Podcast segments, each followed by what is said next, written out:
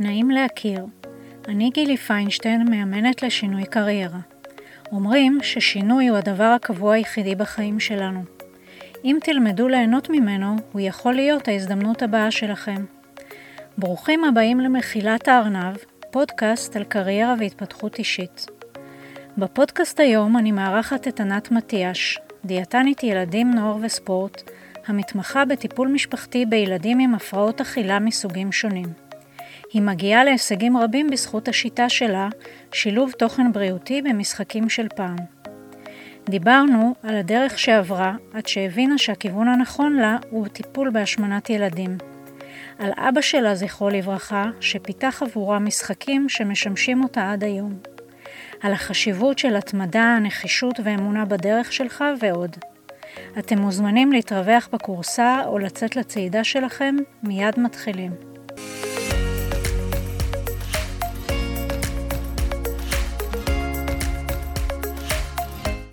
שלום ענת מטיאש. שלום, שלום. אנחנו יושבות לדבר על הדרך שעשית בקריירה שלך. אז לפני שאנחנו מתחילות לדבר על הדרך, בואי תספרי מי את ענת מטיאש היום, מה את עושה. שמי ענת מטיאש, אימא לשלוש בנות מקסימות, אפילו סבתא לאחרונה. סבתא, וואו. כן, תואר אה, קשה לגיל יחסית צעיר, 45. אני במקצועי דיאטנית ובמהות ובנשמה שלי. התמחות בילדים ונוער וספורט. השילוב של ספורט מלווה אותי גם לכל אורך חיי המקצועיים, גם כרקדנית זוכת גביע ישראל בריקודים לטינים, וגם אה, כמדריכת כושר, מדריכת זומבה ודיאטנית ספורט שמלווה גם נבחרות ספורט בארץ וספורטאים צעירים. ההתמחות שלי היא באמת בנוער וילדים. יש לי כמה מרכזים שמטפלים בעודף משקל והדרכת הורים לאורח חיים בריא ופעיל לילדים ונוער. ואיך הכל התחיל? הכל התחיל אה, בעצם בילדות, כשהייתי מתאמנת קרקע, תחרותית, ספר אליאנס. גרתי בגבול בני ברק רמת גן, נסעתי ילדה בכיתה ו' שתי אוטובוסים עד רמת אביב וחזרתי, והנחישות של הספורט הייתה בי מאוד מאוד גבוהה להצליח. התחום הזה לא היה מאוד מפותח, לא היה בכל מקום אולם ספורט. בהחלט העניין של הספורט מאוד מאוד היה חשוב לי. למה? זאת אומרת, אמ, למה דווקא זה? זה היה בתוך הנשמה שלי, הגמישות, הסלטות, ההיפוכים, זה עד היום אני, אני מרגישה שזה חלק ממני, יום יומיים שאני לא עושה ספורט, אני מרגישה שמשהו בתוכי נובל, ואולי איזושהי אש פנימית שנמצאת בתוכי, שצריכה גם לצאת בצורת אדרנלין החוצה. אני מסכימה איתך, אני, אני שותפה לתחושה הזאת, גם אני קמה כל בוקר וחייבת לעשות ספורט, אבל אפשר לעשות המון דברים, למה דווקא התעמלות קרקע? זה משהו קצת אחר. התעמלות קרקע זה באמת העניין של החוזק, מאוד אהבתי את הגלגלונים, את הפליק פלקים, סלטות, להרגיש באוויר, לשלוט, לחזור, להתגבר על הפחד, איזשהו אומץ שנדרש, זה עזר לי בכל החיים אחר כך, גם המקצועיים. נחישות מול המטרה, חוץ מזה שאני מזל שור ומאוד עקשנית. ההורים שלי יחסית גם עודדו אותי, הם ראו כמה זה חשוב לי גם uh, כהוצאת אנרגיה וגם ככישרון. מה שנקרא, נמשכתי בגוף לדבר הזה. זה היה בכיתה ו', אבל אחר כך, לא, ואחר כך בתיכון התחלתי גם לרקוד בלהקות ג'אז. אני באתי ממשפחה uh, מסורתית, כיפה סרוגה נקרא לזה, וזה לא היה מקובל כל כך. זה לא מקובל עדיין, וזה קונפליקט מסוים שהיה בי.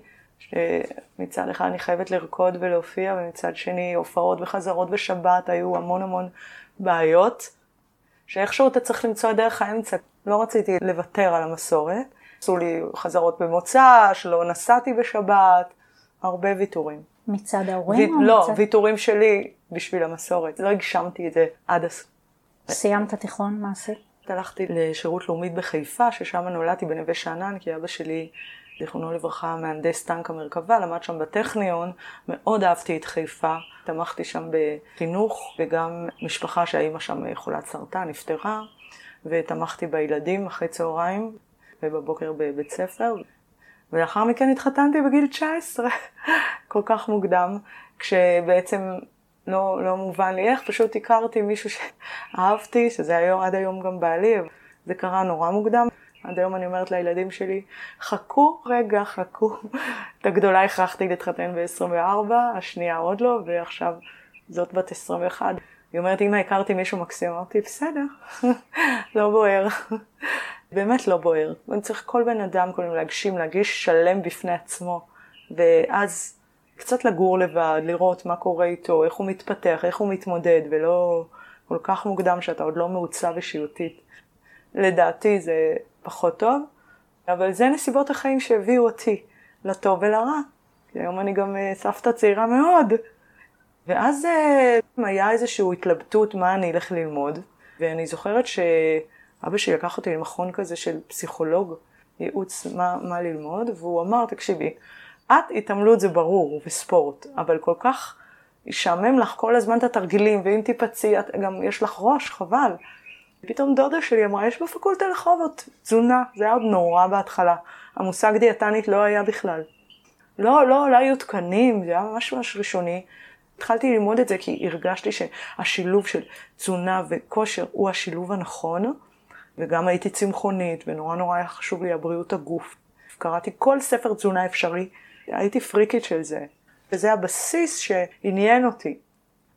בנוסף לזה יש כזה מין קוריוז שאבא שלי הוא יקה ממוצא גרמני, והוא איש צבא קבע ככה, הוא היה עם פעמון קורא לנו לאוכל, אפק פבלוב, כמו הניסוי של כן. פבלוב, כולנו היינו מתייצבים בשבע בערב בלי לזוז מהפעמון, והיינו ככה יושבים עם מפית, אוכל מסודר, חביתה, זה הכל כמו צבא, עם המפית, ותמיד היינו ככה כמו חיילים. אה, ארוחות מסודרות, ארוחת ערב משפחתית, דבר נדיר שיש היום. אז אימא שלי תמיד אמרה, אבל אורי, אני לא, לא רעבה. אז הוא אומר, אז תשבי, כי יש לך חוג התעמלות, אנחנו יודעים, תשבי איתנו, זה נורא חשוב שתשבי איתנו. ואבא שלי תמיד היה אומר, ארוחות מסודרות, ופרח, והגשה, וזה הבסיס. ומפה נכנס לי לראש הארוחות מסודרות, שעד היום אני נואמת את זה, אני לא יודעת כמה שנים כבר. זה פשוט חלק ממני, אין לי כזה דבר לדלג על ארוחה. וזה די הציל לי את החיים, או הטביע לי את החותם, הפעמון הזה, שאפרופו שההורים שלי עברו דירה, שאלו מי רוצה את הפעמון, אמרתי, ברור שאני היום בכניסה לבית שלי, הפעמון הזה, שאף אחד לא מבין מה המשמעות שלו, בשבילי הוא המון המון ומעבר לכך. אני עובדת גם עם מנותחים בריאטרים היום, שארוחות מסודרות בלי זה הם לא מקבלים אישור לניתוח, וכלה בהפרעות אכילה, נערות שמדלגות על ארוחה, זה אחד הסימנים של uh, התחלת uh, ה restriction, ההגבלה. אז הזיכרונות ילדות הם המעצבים בסוף את האמונות כן. שלך, ובסוף את המחשבות ואת הרגשות וההתנהגות. חשוב לקבע אותם, אם אין לבן אדם את זה בהתחלה, אז לפחות באמת לקחת מורה טוב שיקבע לו את זה כאימא, כהורה, ויתחיל לעשות את זה, זה כבר דברים מאוד מאוד מאוד חשובים. בגלל זה בחרתי באמת העניין הזה של ילדים. מתי ידעת שזה הכיוון שנכון לך? אני מבינה שזה היה כבר... אה, לא, אז זה לא היה כבר. כשאני יצאתי מהפקולטה, לא היה עבודה בדיאטנית, לא שהיום יש הרבה, אבל אה, גם לא ידעו מה זה. רצתי כמו לא יודעת מה, לעשות תפריטים בבתי אבות, שזה דבר מאוד מאוד חשוב. עבדתי בבית חולים רעות, מרכז שיקומי, שש, שבע שנים הייתי בין הראשונות, היום הוא הרבה יותר מפותח, אבל בזמנו היה מחלקה חטא מאוד קשה, רק מונשמים. היה לי מאוד מאוד קשה עם המקרים.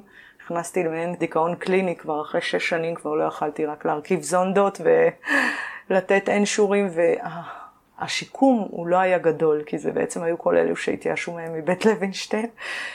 בעלי אמר, זה לא האישה שהתחתנתי איתה, הייתי פשוט נכנסת לעולם הזה של, שלהם, מזדהה הזדהות יתר, ולכן הוצאתי גם מדריכת ג'ימבורי, כאילו לגיל הרך, תנועה, הייתי עוברת ככה עם המצנח, ושיהיה גם שמח עם גן ילדים, ואז אמרתי, רגע, בוא נהיה דיאטנית ילדים, למה לעבוד במקום שמביא לך לא טוב בלב?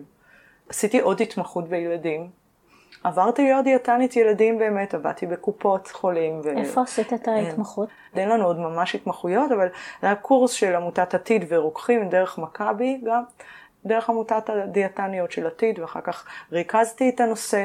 שבעצם עוברים על כל ההאזנות והפרעות אכילה ומה אוכלים אה, תזונת תינוקות ותזונת פגים ואת כל הנושאים של גיל ההתבגרות שלא כל כך הקפנו בפקולטה. אחרי שסיימתי ילדים למדתי עוד תואר בטיפול באומנויות, באייזיס, אוניברסיטה אמריקאית, אבל באמת שמה לקחתי את המיומנות של טיפול דרך אומנויות, דרך תנועה, לגשת לילדים בצורה אחרת. ודרך משחק, פסיכודרמה למדתי, כשבעצם ידעתי שאני אשלב את החלק הזה, האומנותי, המשחקי, התנועתי, הדרמה, לפני הדיבורי והתפריטי. מאוד מאוד הפריע לי שדיאטניות ישר מה אתה אוכל? וניגשות לתפריט כשבעצם הן לא מכירות את כל העולם התוכן, מה מעכב אותו, איזה חסמים, איזה רגשות, מה ה nuancing במשפחה. כל הדברים האלה בעצם אין לנו זמן גם כדיאטניות להבין, או כפסיכולוגיות, אה, אנחנו לא אשמות כביכול, אבל בהחלט אה, ראיתי את זה כמשהו מאוד מאוד חסר בתחום הטיפולי, שגם ככה צברתי עוד המון המון שעות טיפול, ולמדתי גם גשטלט ו-NLP, practitioner ו master, ואכילה רגשית, והנחיית קבוצות באוניברסיטת תל אביב. ולמדתי עוד אה, הרבה שפת גוף, ואחר כך כל הרפואה משלימה את כל הקורסים. כל הזמן למדתי במשך 20 שנה, ובעלי אמר, תראי לי בן אדם ברחוב עם כל כך הרבה תעודות כמו שלך, ו- וכל כך קצת מרוויח כמוך, כאילו סוג של... אוקיי? לא נעלבתי, כי יש לי מין אמת פנימית כזאת שאני מרגישה שזה האמת ש, שמובילה אותי, זה פשוט מי שטוב במה שהוא עושה בסוף הוא מנצח ומרוויח ומצליח, ובאמת ברוך השם היום אני מרוויחה מאוד מאוד טוב, אבל זה בכלל לא חשוב לי, אני חשובה לי הדרך וההוראה. הוצאתי תואר שני גם באוניברסיטת בן גוריון, לקח לי עוד ארבע שנים. זה נקרא MPH, Master Public Health, כי בעצם ראיתי שאני רוצה לעבוד גם בקופת חולים במניעה שניונית של טיפול בעודף משקל, עדיין לא הספיק לי. רציתי להתמקד במניעה הראשונית, כלומר, מניעה ראשונית אין לה הרבה תקציבים, כמו למשל, לטפל במחלת הסרטן יש המון תקציבים, אבל גם למשרד הבריאות, בקידום בריאות, כן? אין הרבה תקציבים, לצורך העניין, אחיות בית ספר נעלמו, אז חברות אה. פרטיות לקחו אותה כמו נטלי, עדיין יש חוסר עצום בתקנים, בדיאטניות בבתי ספר, אה, שראינו שחסר, בגני ילדים, דיאטניות עירוניות, אז תחום בריאות הציבור מאוד מאוד עניין אותי, כמובן עם דגש לילדים ונוער, והתחלתי לפתח משחקים לחינוך לבריאות הציבור. אז תסבירי אולי אה, מה זה הגדרה של מניעה ראשונית? מניעה ראשונה היא בעצם למנוע את המחלה עוד לפני שהתחילה, על ידי חינוך לתזונה, פעילות גופנית. הורדת סטרס, הורדת מתחים. בעצם כמו הראשי תוות של הרמב"ם, בריאות, בולם רוגזו, ימית אכילתו וירבה תנועתו, תחנך לאורח חיים בריא ופעיל, המחנכים לבריאות, המורים, המורים לספורט, התזונאים, ותמנע כמה שיותר מחלות, שזה החל מ... לצד אחד תת משקל, עודף משקל, ברנות אכילה, סכרת, אה, ואלרגיות וכל הדברים האלה, באמת לזהות את זה בזמן, וכמה שיותר באמת מהגן לעסוק בחינוך בריאותי, ולא מחלתי כבר, כשזה כבר במצב של צליאק, של מחלות, של אלרגיות, באמת כמה שיותר לנסות להגיע למצב תזונתי תקין בילדות ובבגרות. אותה שיטה את מפעילה גם על הילדים וגם על הנוער וגם על ההורים או ש... לא, ההורים הם לא עובדים אה, דרך משחק, ההורים עובדים בהדרכת הורים. אני פיתחתי עם אה, פסיכולוגית דולי חיתם, שאני עובדת איתה בהדרכות ההורים, בסדנאות לילדים ועודף משקל, שנקרא עשר כללים ועוד להורים במשפחה בסגנון בריא, זה עשרה מפגשים להורים שהם בעצם מתאמנים על סמכות הורית ואכילה. שאף להיות הורה מנהיג וסמכותי. מה עליך לעשות כדי להשתפר? ציין צעד אחד שבו תוכל להשתפר בנושא הרגלי אכילה לילד. נושא שני, ההורים אחראים על קניית המאכלים והילד אחראי על הכמות. החלוקה בבית, כלומר הדרכת ההורים היא בסגנון של קואוצ'ינג, של עשרה מפגשים, שאנחנו עובדים לפי החוברת הזאת. המשפחה היא צוות, ואיך אנחנו מפתחים אורח חיים פעיל, ואיך אנחנו מצמצמים יושבנות, ואנחנו קובעים גבולות שהם כמו גג וקירות לבית. אנחנו מנסים אה, למצוא איזה פרסים ותגמולים אחרים אנחנו יכולים לתת לילדים, ולא רק חטיפים וממתקים. אנחנו בעצם גורמים להורים ללמד אותם, להעניק לילדים תחושה של שליטה וחשיבות, לעודד אותם על ידי פתקים אה, חיוביים ולשתף אותם יותר בהכנת האוכל, בקניית המזון, ככל שהם יותר מעורבים, הפעילות מצליחה. אנחנו גם מנסים לעשות פעילויות משפחתיות ספורטיביות. כמה שאפשר. כי אם הילד שלא ישחק לבד במחשב עם שטיח ריקוד, אלא באמת לצאת לאיזושהי פעילות של הליכה משותפת, משחק כדור, פעילות משותפת כזאת היא מאוד מאוד מעודדת. יש לנו עוד שיעור שנקרא מודל הארוחה הרגועה, שכולם מכבים פלאפונים ובעצם אה, מדליקים נרות. תרגיל שמאוד מאוד קשה לעשות את זה, אבל אחרי שעושים זה כזה, וואו, כאילו היינו באיזה מסעדה וזה בעצם בבית. אנחנו עובדים עם ההורים על משוב חיובי ואיך נותנים משוב חיובי.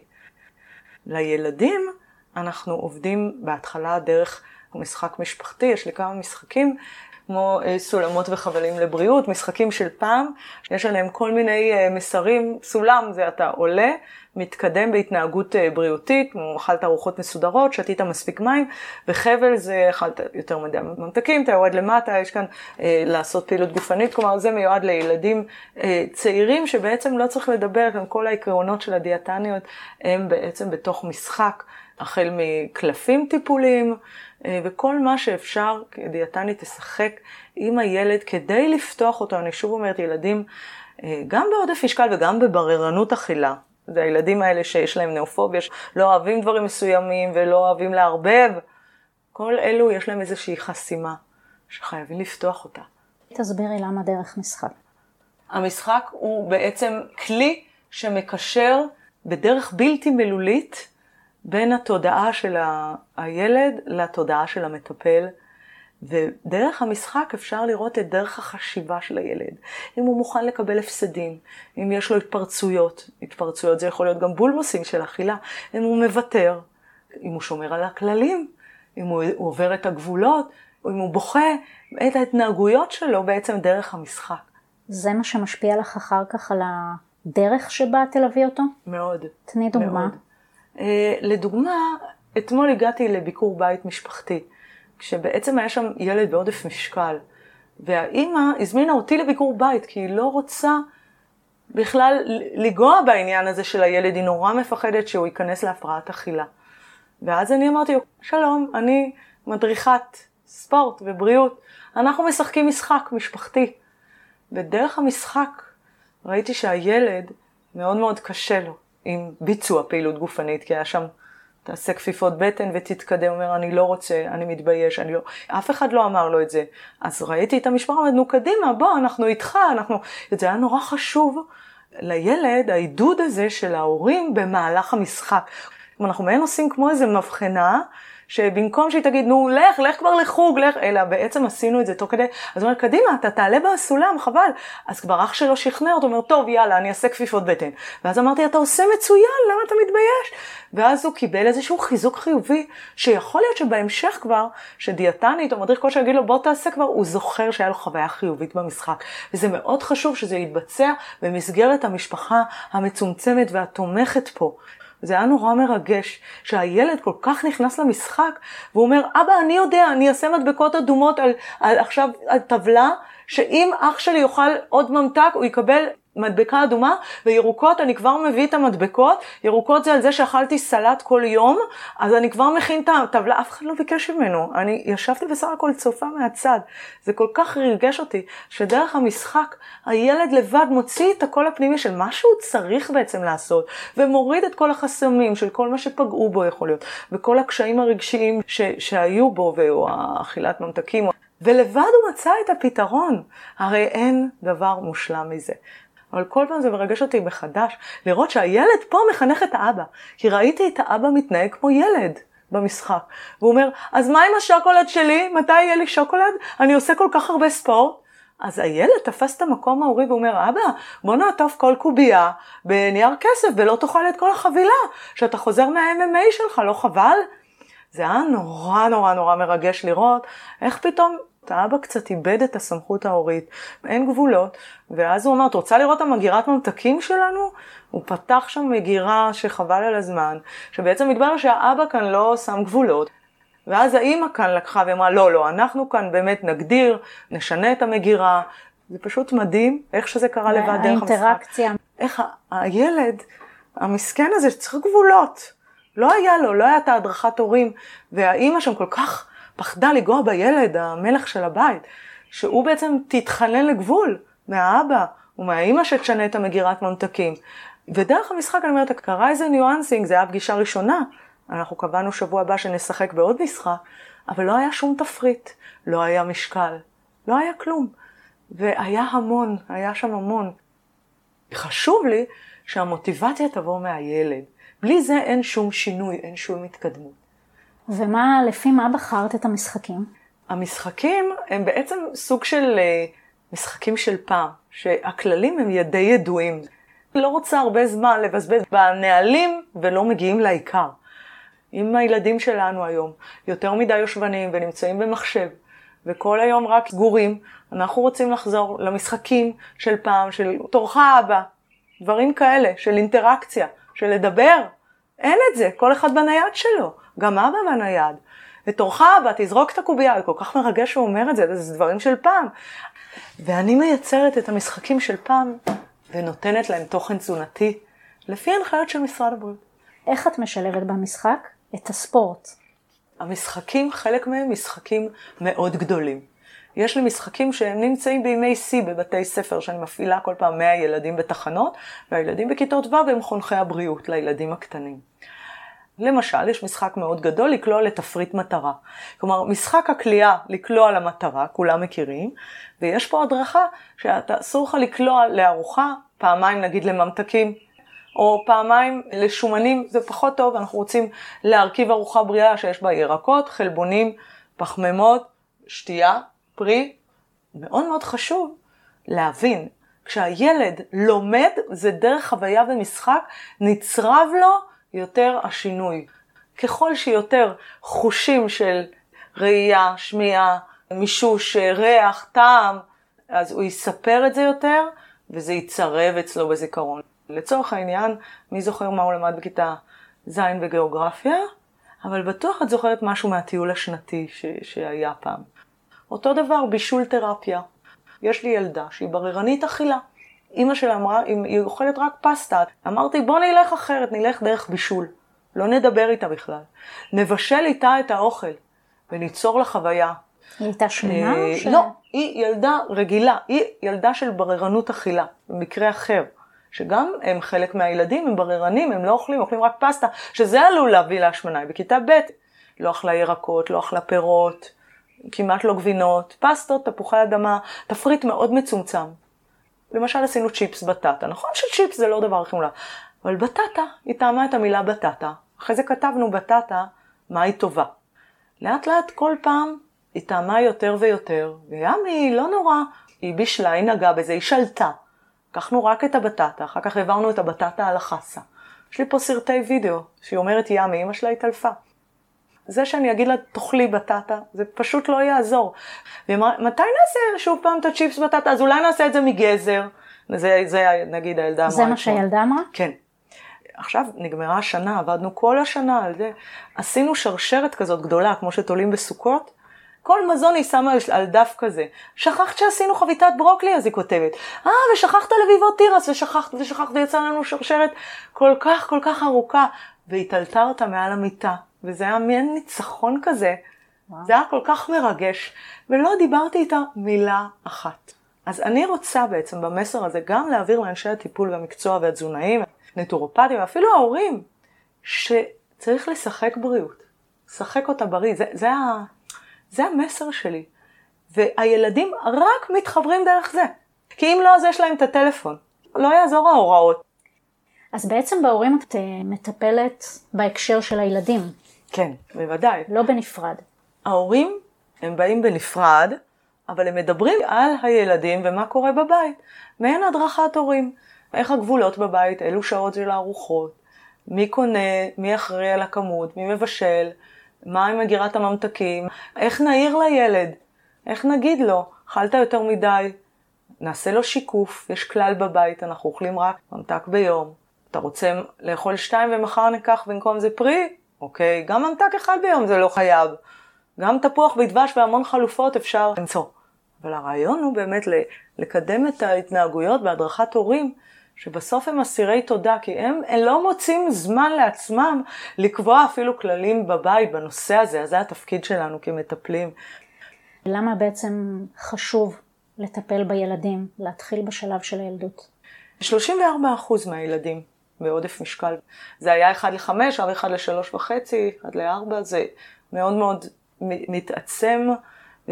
אנחנו יודעים שהסטטיסטיקה הרגילה של 10% מהתינוקות השמנים יהפכו ל-40% מהילדים אלו שבעודף משקל, ואז יהפכו ל-80% מהמתבגרים. סיכוי ש-80% שהמתבגר בעודף משקל יישאר כבר. ככל שאנחנו מתערבים בגיל מוקדם יותר, זה עדיף. תני לי עוד דוגמה למשחק. דיברת על הסולמות וחבלים, מה עוד? כן, אז אני רוצה רק באמת אה, להגיד מאיפה המשחקים האלה הגיעו. אבא שלי, זכרונו לברכה, הוא היה אומן, והוא כל פעם בא עם דגם מסוים של דברים. הוא אמר, הנה, בניתי לך דגם של עקבה, את רואה אותו? כן. אמרתי, מה אני אעשה עם זה, אבא, מה, אני מוזיאון? הוא אומר, לא, את תלמדי את הילדים כמה צריך לאכול בפנים. חצי. אנחנו מפוצצים את עקבה, שזה שריר, הילדים ימלאו חרוזים ויבינו כמה צריך לאכול ולהשאיר מקום למיצי העיכול. אנחנו לפעמים אוכלים יותר מדי, ואז יש לנו צרבות ויש לנו תחושת מלאות. הוא אומר, את לא תצטרכי לדבר כמה לאכול. תני להם להכניס חרוזים בפנים. אמרתי לו, וואו, זה גאוני המשחק הזה. אורי, 23 לרביעי 09. תראי כמה זמן. והוא אמר, ענת, את תכיני כל פעם משחקים, זה מאוד מיוחד. לא חשבו על זה, את תקדימי את זמנך. הוא התחיל לייצר לי משחקים גדולים, ואני הצקתי להם תוכן תזונתי, על פי מה שמקובל. אז אם זה באולינג, אז לשתות עשר כוסות ולהפיל עשר כוסות באולינג. ואם זה משחק שיורד ג'ולה, אז תכיר את הירקות, יש שם עשרות שילדים לא מכירים. מעלי מנגולד וסלק, וילדים מלפון ועגבניה. הוא אומר, מה זה הכתום הזה? נו, אפרסמון, דלת, דלת, דלת. מה אנחנו עושים עם דלת? הנה, זה נחת על דלת. הוא אומר, יש, אז מגיע לי נקודה. אמרתי לו, כן, אבל מה אתה עושה עם הדלת שזה נחת? ישר מיד, לחוויה, אתה מעביר, הוא אומר, רגע, אפשר לעשות מרק דלת? אמא, לא עשינו כזה דבר אף פעם, מה זה? אתה רוצה שנעשה עם עדשים כתומות ויהיה מרק כתום? הילד לא אוכל, לא יודע, לא חוץ מלפון ועגבניה, כלום. הוא בן uh, אה, 13. הוא בנה לי 20 משחקים, אם זה רמזור מזונות, לאור אדום, מה טוב, מה לא. ולמשחקים הצגתי תוכן, ועם זה רצתי בבתי ספר. עד היום אני משתתפת בכל הכנסים של הדיאטניות, ואנחנו למדות לפתח משחקים. אגב, אני למדתי גם עוד שנה משחקולוגיה של פיתוח ארגוני, זה היה מדהים. יש לי תעודה של משחקולוגית, שיש כזה דבר היום. איפה שאני, למדת את זה? אה, זה נקרא אנטרופי, פיתוח וייעוץ ארגוני. בעצם חברה שעושה לארגונים ענקיים משחקים של ODT וכאלה, אה, אה, יש שם פסיכולוגים ומפתחי משחקים, ששם אני למדתי שנה ויצרנו בסוף משחקים. ואז בדקנו אם זה עובד בכל, ה, נגיד, כללי הממים, משוב, מענק, תחרות, מתחרה. כלומר, יש למגרש המשחקים כללים משלו גם. כשאתה הולך לפתח משחק צריך גם לדעת אם יש פה איזשהו אלמנט של תחרות, יש פה משוב, יש פה אינטראקציה, יש פה מפסיד, מקבל, צריך כל מיני דברים שיהיו על מנת שבאמת המשחק יהיה יעיל ולא יאבד את העניין שלו מיד. מה אורך הטיפול? טיפול לפחות, לפחות הוא 12 מפגשים, שכולל את ההדרכת הורים, את המשחקים עם הילד, וכמובן אני עובדת תמיד, אם צריך עם עוד פסיכולוג, או עם אה, מורה לחינוך גופני צמוד, שנותן את השיעורי ספורט. אני חושבת שהתפקיד של הדיאטנית הוא מאוד מרכזי פה, בסידור כל המערך הטיפולי. מי. הקהל שמיועד הטיפול הזה שאת נותנת? כל הורה לילד שמתמודד עם עניין של אכילה, בררנות אכילה, איך לגשת אליו. הרי תמיד באים לדיאטן, אומרים, הילד שלי, אני לא יודע, הוא, הוא צריך, אבל הוא לא רוצה, ואני לא יודע איך לגשת אליו, ודבר אחרון שאני רוצה שיהיה לו הפרעת אכילה, והוא כבר יש לו איזה בררנות שהוא לא אוכל את זה, והוא אומר, אל תתערבי לי, ויש לנו המון מריבות על זה. באמת, לכל ההורים, שהנושא של האוכל, שהוא נושא מאוד מרכזי בבית, תמיד יש ילד שקצת יש איתו בעיה, זה מאוד מאוד חשוב, ואפשר להתייעץ איך להגיע לילד הזה ואיך לפתוח שיח נכון ומתקן ובריא ולא לסגור אותו. זה טיפ חשוב לדעתי, מהניסיון של 20 שנה כדיאטנית ילדים, להורים קודם כל, לכל אימא או אבא שרואה איזושהי התנהגות, גם מוזרה, נטייה לדילוג על ארוחות ובררנות אכילה, וגם אה, השמנה או כל דבר שהוא, לאיך לגשת לילד, לדבר איתו על זה. גם אפשר דרך משחק. ואז הוא יגיד, אבא, אני רוצה ללכת לטיפול, כי לא בטוח שההורה הוא המטפל. זה שהוא ישחק איתו, זה רק יפתח פתח. ואז נראה מה קורה, אוקיי? זה נקרא דלת כניסה. וזה מה שאני רוצה ש... שיבינו מהפודקאסט הזה, לא לפחד לדבר את זה, לשחק את זה. אז זה מיועד להורים וגננות וצוות חינוכי, גם למורות למדעים, גם חיברתי ספר עם אה, סיגל מגן שנקראת ארוחת ילדים שהפך להצגה. ואנחנו עושים את ההצגה הזאת על מלך שנשרו לו השיניים והילדים הפכו להיות רופאים והיועצים שלו. והכל דרך משחקים ושירים. מי שרוצה יכול בכיף להתייעץ איתי גם דרך האתר שלי, fitit.com. בואי נדבר קצת בקטע של הקריירה. אם אני עושה רגע סדר לעצמי בראש, אז בעצם את התחלת, אמרת, כשהייתי ילדה התחלת מהספורט, mm-hmm. אחר כך שילבת את הספורט והתזונה, mm-hmm. ואחר כך עשית שירות לאומי שהוא חיבר גם בין בריאות ותזונה והכל. Mm-hmm. באיזה שלב התחלת ממש לעסוק בליווי של אנשים, של ילדים? אחרי הסטאז' שיש לך אישור ממשרד הבריאות, את, את יכולה בעצם להתחיל לעסוק כדיאטנית.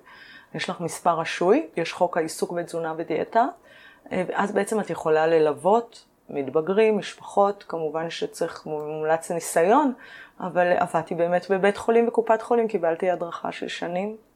בנוסף, עבדתי בעיריית ירושלים במקום שנקרא שביל, שירות בריאות ירושלמי למתבגרים, שזה צוות רב מקצועי מאוד מעניין של פסיכולוגית, רופא, נוער, עובדת סוציאלית ודיאטנית, היינו באים לבתי ספר שהעירייה בחרה, ופה מדובר על תיכונים, והיינו נותנים להם מענה, שזה נקרא School Based Clinic, מרפאה בית ספרית. באיזה להם... שלב? סיימתי ללמוד התחלתי את זה במשך עשר שנים. עבדתי שם בכל הבתי ספר בירושלים התיכונים. עשינו להם מרפאות בית ספריות, סדנאות של מיניות והכנה לצבא, ומרפאות של רופא ודיאטנית, וכל המקרים הכי קשים נידונו בישיבת צוות. שרב מקצועית, שזה דבר נדיר במיוחדות שלו, כי בעצם זה מניעה ראשונית. זה נקרא מניעה ראשונית, למצוא ילדה שבבית ספר אנחנו מזהים אותה עם סימנים של הפרעת אכילה ולשלוח אותה נכון לאיזושהי מרפאה תוך אבחון של פסיכולוגית וכבר אבחון ש, שדיאטנית ראתה אותה ולהציל אותה בזמן, מה שנקרא. מה התוכניות קדימה? באמת אני ממשיכה לפתח משחקים, ממשיכה לפתח את המרכזים שלי של טיפול בהשמנת ילדים, יש לי צוות של חונכי בריאות, שהם כבר ילדים שהגיעו למשקל רצוי והם חונכים ילדים אחרים. כמובן תחת הפיקוח וההדרכה שלי ועוד דיאטניות שעוזרות לי. אני רוצה כמה שיותר שזה יגדל. אנחנו כפסיק בים לעומת כל, ה, נקרא לזה המוד, המודעות למגפה הזה ומה שאנחנו יכולים להילחם כביכול בפרסומות המזון וברשתות השיווק ש... פשוט דוחפים את כל הקורנפלקסים הממותקים למעלה ואת כל המזון בריאות, עדשים, קטניות למטה. אנחנו במלחמה להפוך את היוצרות, לשנות הרגולציה כמובן, גם בצורה חוקית, עם תו מזון. חשוב מאוד שיהיה ייחוד בין תעשיית המזון למחנכים לבריאות. כמה שיותר שיתופי פעולה. יש, יש דיאטניות בתעשייה, אבל בהחלט אני מעודדת דיאטניות כמה שיותר לעבוד עם ילדים ובמניעה ראשונית כמה שאפשר. וטיפ אה, בעניין הקריירה, על הדרך, על מה כדאי לעשות, על משהו שלמדת מעצמך, מהדרך שלך?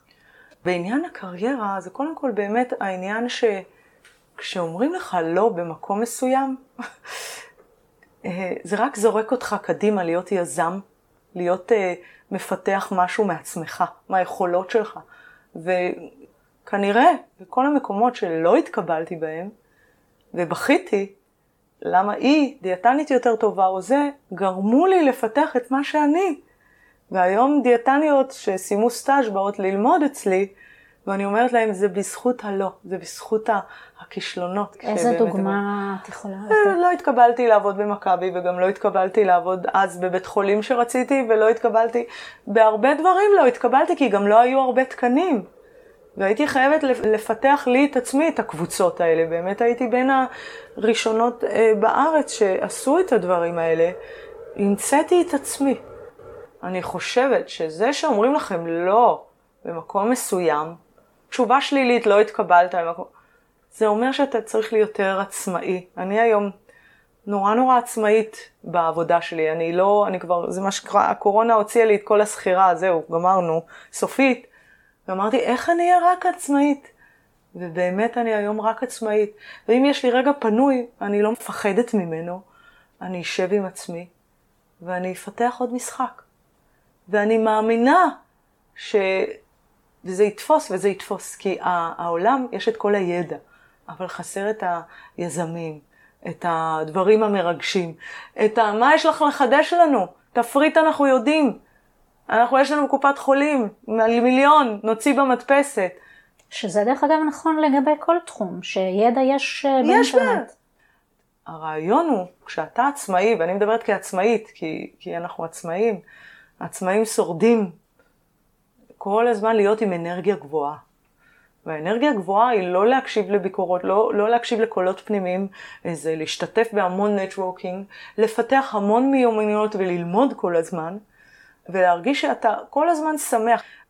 כשכל ערוצי הנפש שלך פתוחים, כלומר אתה מגשים תחביבים, ואני לא אומרת שיש ילדים זה יותר קשה, אבל בהחלט היצירתיות אין לה גבול. דברים שאתה לא חושב, מוצא להם הקשר חדש ומייצר מזה אה, משהו. אז אני מאוד יזמית, אני מאוד אה, שונה בחשיבה. אני חושבת ש, שהעתיד שייך לאלו. תודה ענת מתיאש. תודה רבה. אהבתם? דרגו ותעבירו הלאה. רוצים לקבל את הפרק הבא? הרשמו באתר שלי career coaching co.il ואעדכן אתכם. מתלבטים לגבי המשך דרככם המקצועית? מוזמנים להתקשר. תודה שהאזנתם, להתראות בפרק הבא.